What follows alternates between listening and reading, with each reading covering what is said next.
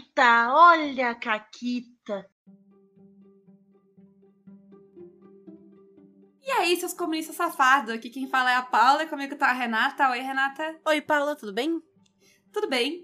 E a gente tá aqui pra falar mais um programa de Agon. Agora, tecnicamente, a gente tá falando por conta. Esse é bônus. Exatamente, esse é bônus porque a gente muito. gostou tanto e a gente quer falar mais. Então a gente vai Isso. falar mais, porque é um jogo realmente muito bacana. Então, lembrando vocês que o Agon está em financiamento coletivo em catarse.me barra Agon, A G O N, e a gente tá muito empolgada e a gente quer que financie, que a gente quer esse livro, porque ele é lindo, maravilhoso, e a gente quer jogar. E eu tenho outra caquita de Agon, porque não só ele é um jogo muito legal... Só joga uma, uma é, sessão. uma sessão, e tem um milhão de caquitas. Ai, mas então, né? Eu contei pra vocês, no outro episódio, que eles enfrentaram arpias. As arpias atacaram a cidade, eles foram atrás das arpias no ninho delas, fizeram todo um plano e tal. E qual era o plano? O Faros, personagem do Igor, ia distrair as arpias e chamar elas pra longe do seu ninho, enquanto que o Arcadius, personagem do Vini, ia entrar lá e tirar as pessoas lá de dentro. E quem ouviu o episódio passado sabe que o Igor falhou e o Vini teve sucesso. Então o que aconteceu? Enquanto o Arcadius estava tirando as pessoas lá de dentro e, né, levando elas ali em segurança, o Faros estava se fudendo, porque ele tinha feito qual era o plano dele. Ele quis fazer um esquema é, da caverna de Platão, e ele quis fazer sombras e sons pra assustar as arpias, pra que elas achassem que tinha um monstro pior lá fora. E o personagem do Vini é de Creta, então eles resolveram fazer o Minotauro. Só que aí ele falhou a rolagem, e o que ele descreveu foi que quando as arpias ouviram o barulho, elas foram ver o que que era, né? Viram a sombra com os chifres e tal. E chegaram nele, tipo, fazendo os chifrinhos nele mesmo, assim, na própria cabeça, falando mu, mu. Perfeito.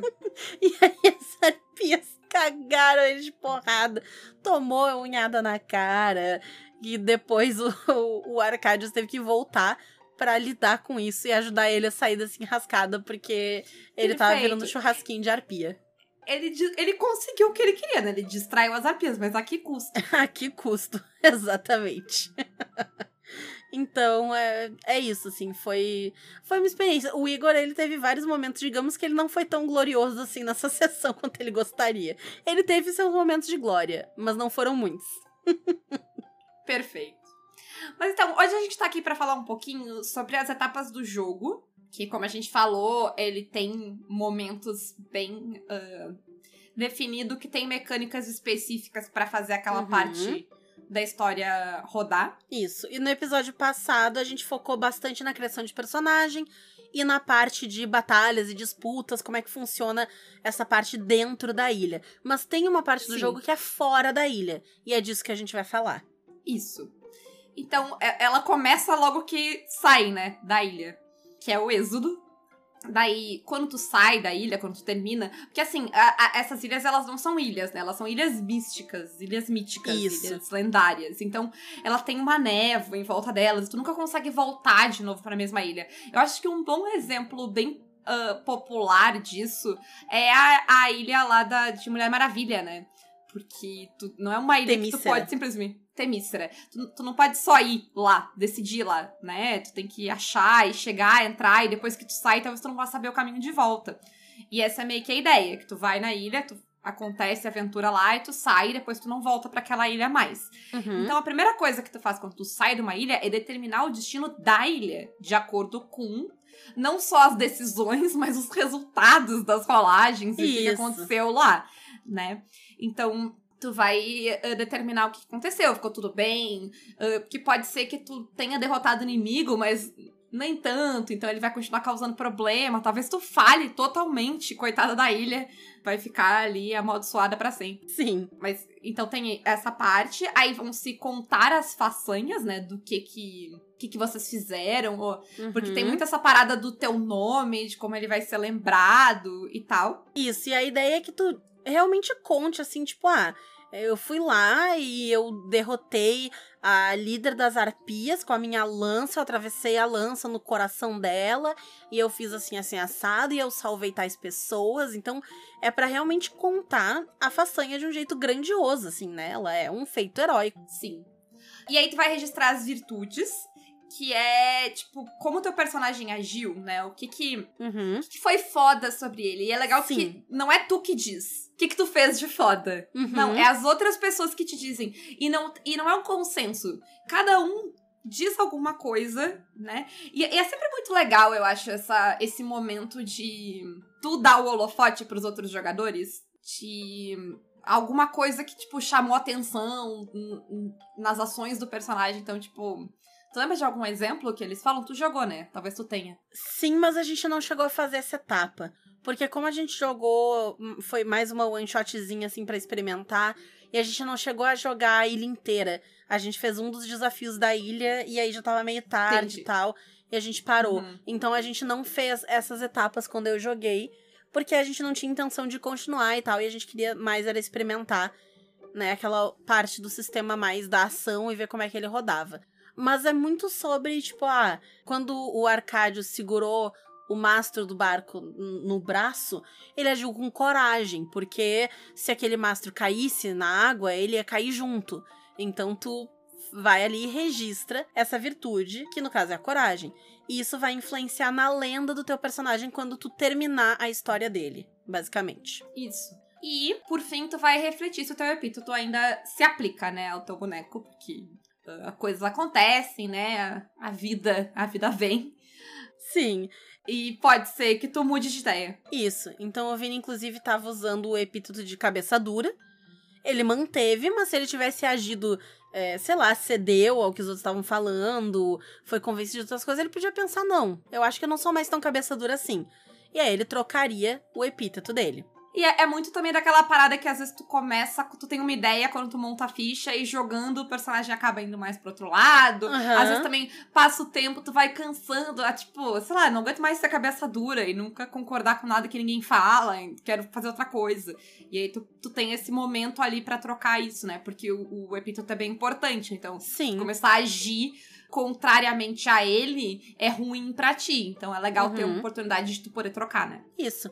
Inclusive, uma das dádivas que tu pode receber quando tu for upando a ficha do boneco é adicionar outro epíteto. Então tu pode ter mais de um e inclusive os dois podem entrar na rolagem se eles forem complementares, né? Se fizer sentido. Inclusive a gente, quando a gente se descreveu, a gente se deu dois, né? Porque espertinha é emitida e tu é uhum. baixinha... E braba. Isso, baixinha invocada. Era invocada. invocada. Sim, então a gente então já tem é, dois. É dois. Mas é tá dois. Certo, nós somos, nós somos épicas, né? Isso, exatamente. A gente Faz tem sentido. já os epítetos, entendeu? É nossa lenda. É verdade. É claro. Entendeu? Se, se a lenda desse podcast faz sorrir ou faz chorar... Eu sabia que era isso. Que vinha. Mas enfim, aí tu vai pra viagem, né? Que tu vai ir pra uma nova ilha. E é o momento que tu vai recuperar recursos, que tu vai upar o boneco. Aquela parada, se tu marcou patos ali, marcou dano e coisa, é aqui que tu vai uh, recuperar, né? Uhum. Aqui também é uma parada onde tu vai formar vínculos, porque vínculo é um negócio que tu pode usar uh, pra te dar mais dados ali, não como ajuda, né? Porque é diferente, eu decidi que eu vou apoiar a Renata numa cena, eu vou abrir mão da minha ação pra apoiar o personagem da Renata. Mas se tu tem vínculo com a Renata, tu pode narrar uma ajuda, e aí a Renata vai usar o nome dela na rolagem dela, mas eu vou usar o teu nome, sabe? Uhum. É, é diferente, é um Sim. recurso a mais, os vínculos. É. Tu também pode usar vínculo pra evitar tomar dano. Então, se tu for tomar Sim. ali, um, né, alguém vai te tirar um pontinho de patos... Eu digo, não, na verdade, quando isso for acontecer, eu vou gastar aqui o meu vínculo com a personagem da Paula e a personagem dela vai vir e vai me proteger de alguma forma e eu não vou levar esse dano. Então tu pode fazer isso. É uma ideia diferente, né, de ajuda e de grupo, porque se eu tenho vínculo com o teu personagem, a decisão de usar esse vínculo é minha. Então eu vou narrar cenas pra personagem da Renata porque a gente tem esse vínculo. É uma troca legal, eu acho, de, de em termos de experiência ali.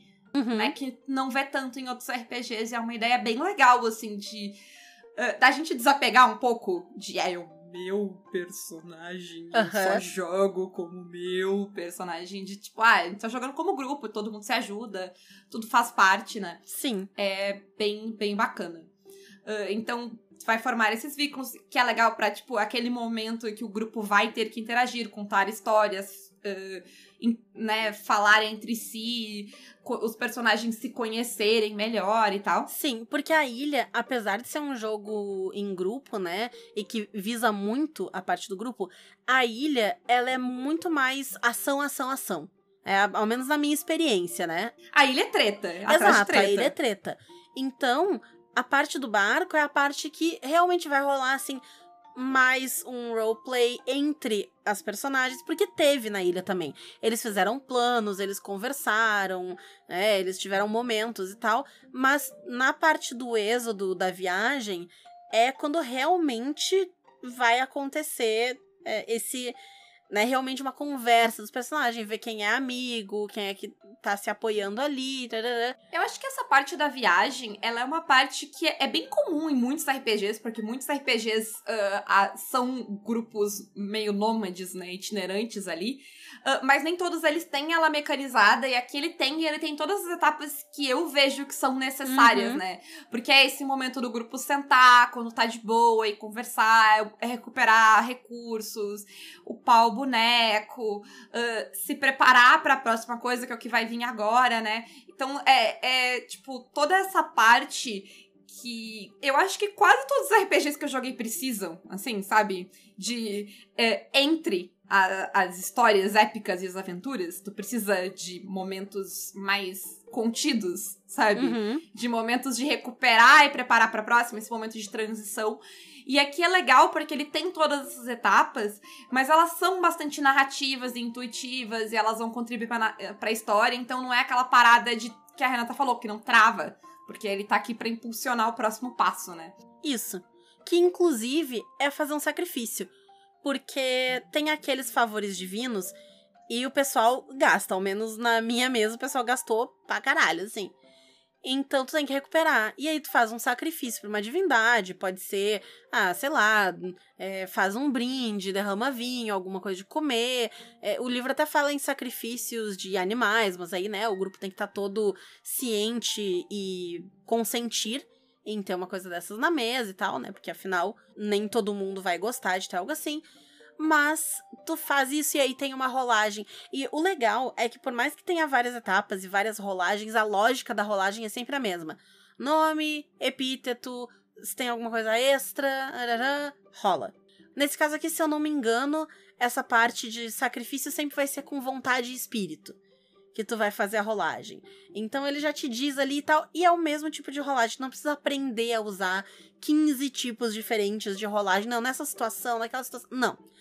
É a mesma lógica. Tem umas variações muito simples, né? Porque, é. se não me engano, essa aqui, por exemplo, ela não tem uh, nível de desafio ali. Isso, é só o dado puro de quem tá, de quem tá narrando ali. É. Quem, é, quem tá na Discord, essa tem o dado puro. Mas é umas variações muito simples, que não mudam a base da mecânica. Tu só Sim. tira um negócio ou coloca um negócio. Tu tem o básico e tu usa ele até o fim, né?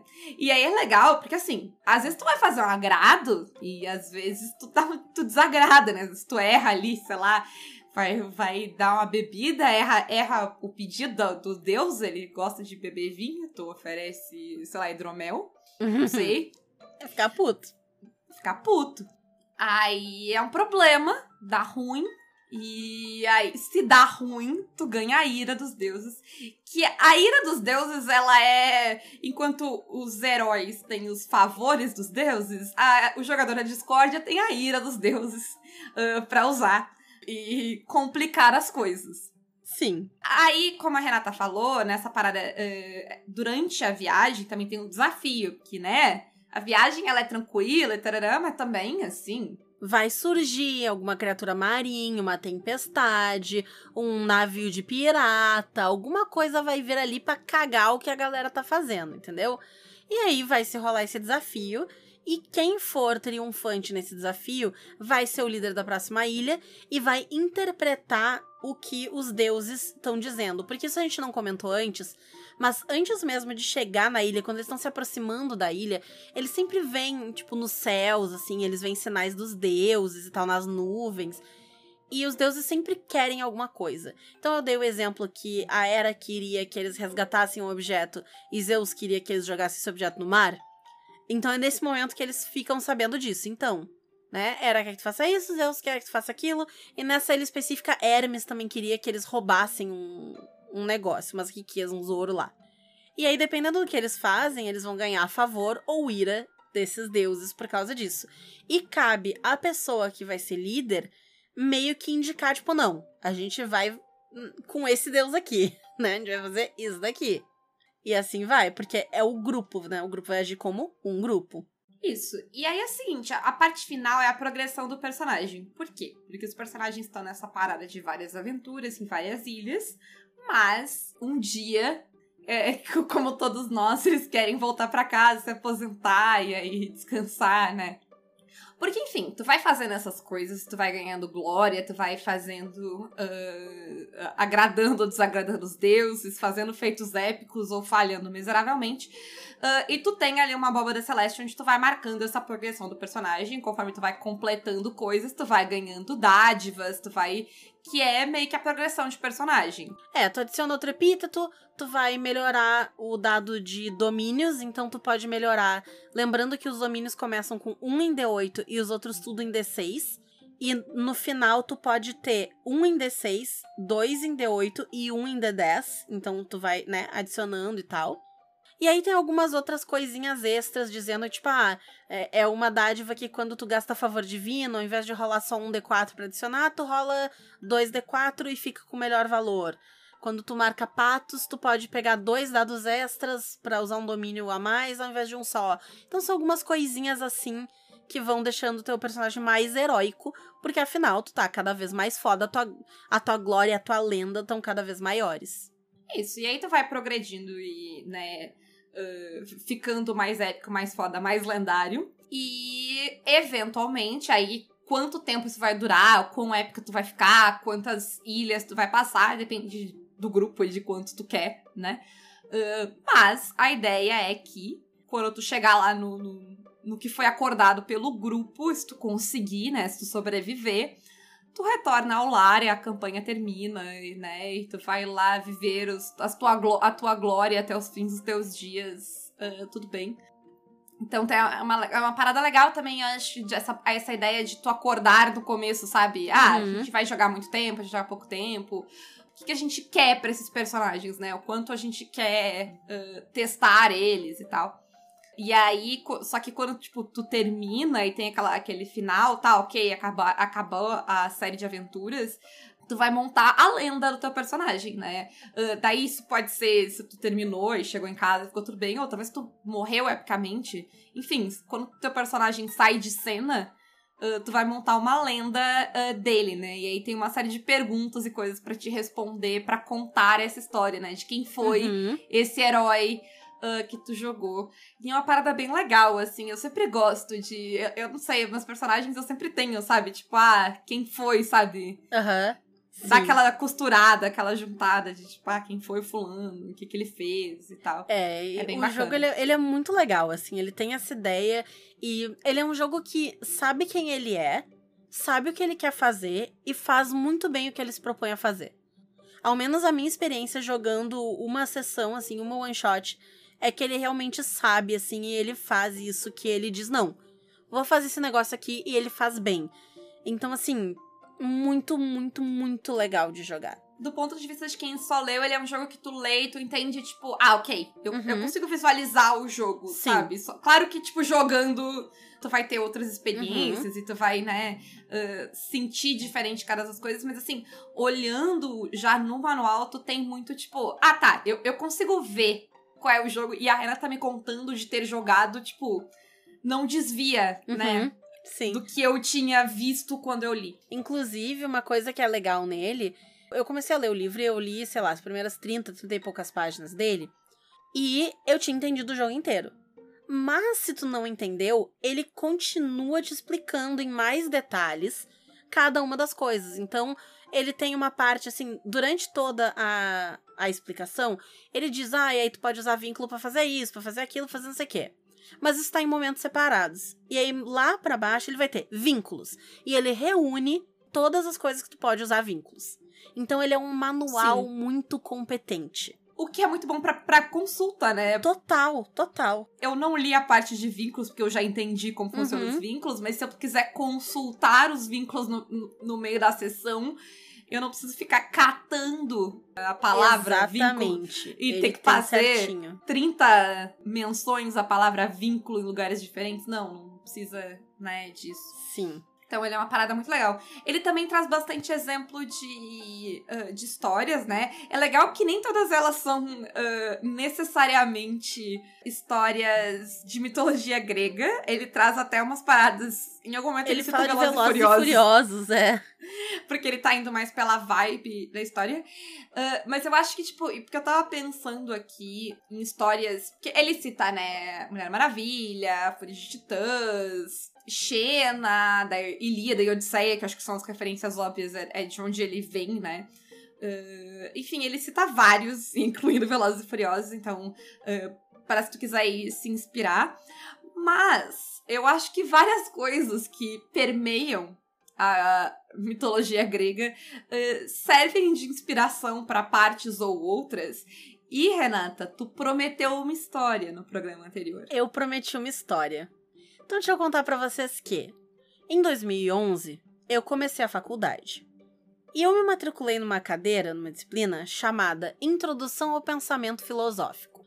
Eu me formei em Políticas Públicas, pra quem não sabe. Foi uma cadeira completamente inútil, que eu não precisava ter feito, mas eu não sabia nada. Eu tinha ali ela de eletiva e eu achei que ia ser legal e eu peguei. Spoiler, não foi legal. Por que que não foi legal? O meu professor, eu achei que ele ia, né, me dar uma, uma introdução ao pensamento filosófico, assim... Sei lá, entendeu? Não sei, não sei o que eu tava esperando daquilo. Mas ele focou muito na filosofia grega, o que ok, faz todo sentido, porque, né, se é uma introdução, vai falar é, lá do introdução. começo. Justo, tá? Justo. Só que esse professor, ele tem um apelido dentro da universidade que é alterofilósofo, de alterofilista e filósofo. Por quê? Ele é um cara que, na sua juventude, ele era bodybuilder, ele era alterofilista. Inclusive, em redes sociais dele... Tem fotos dele, dessa época, de sunguinha, besuntado, entendeu?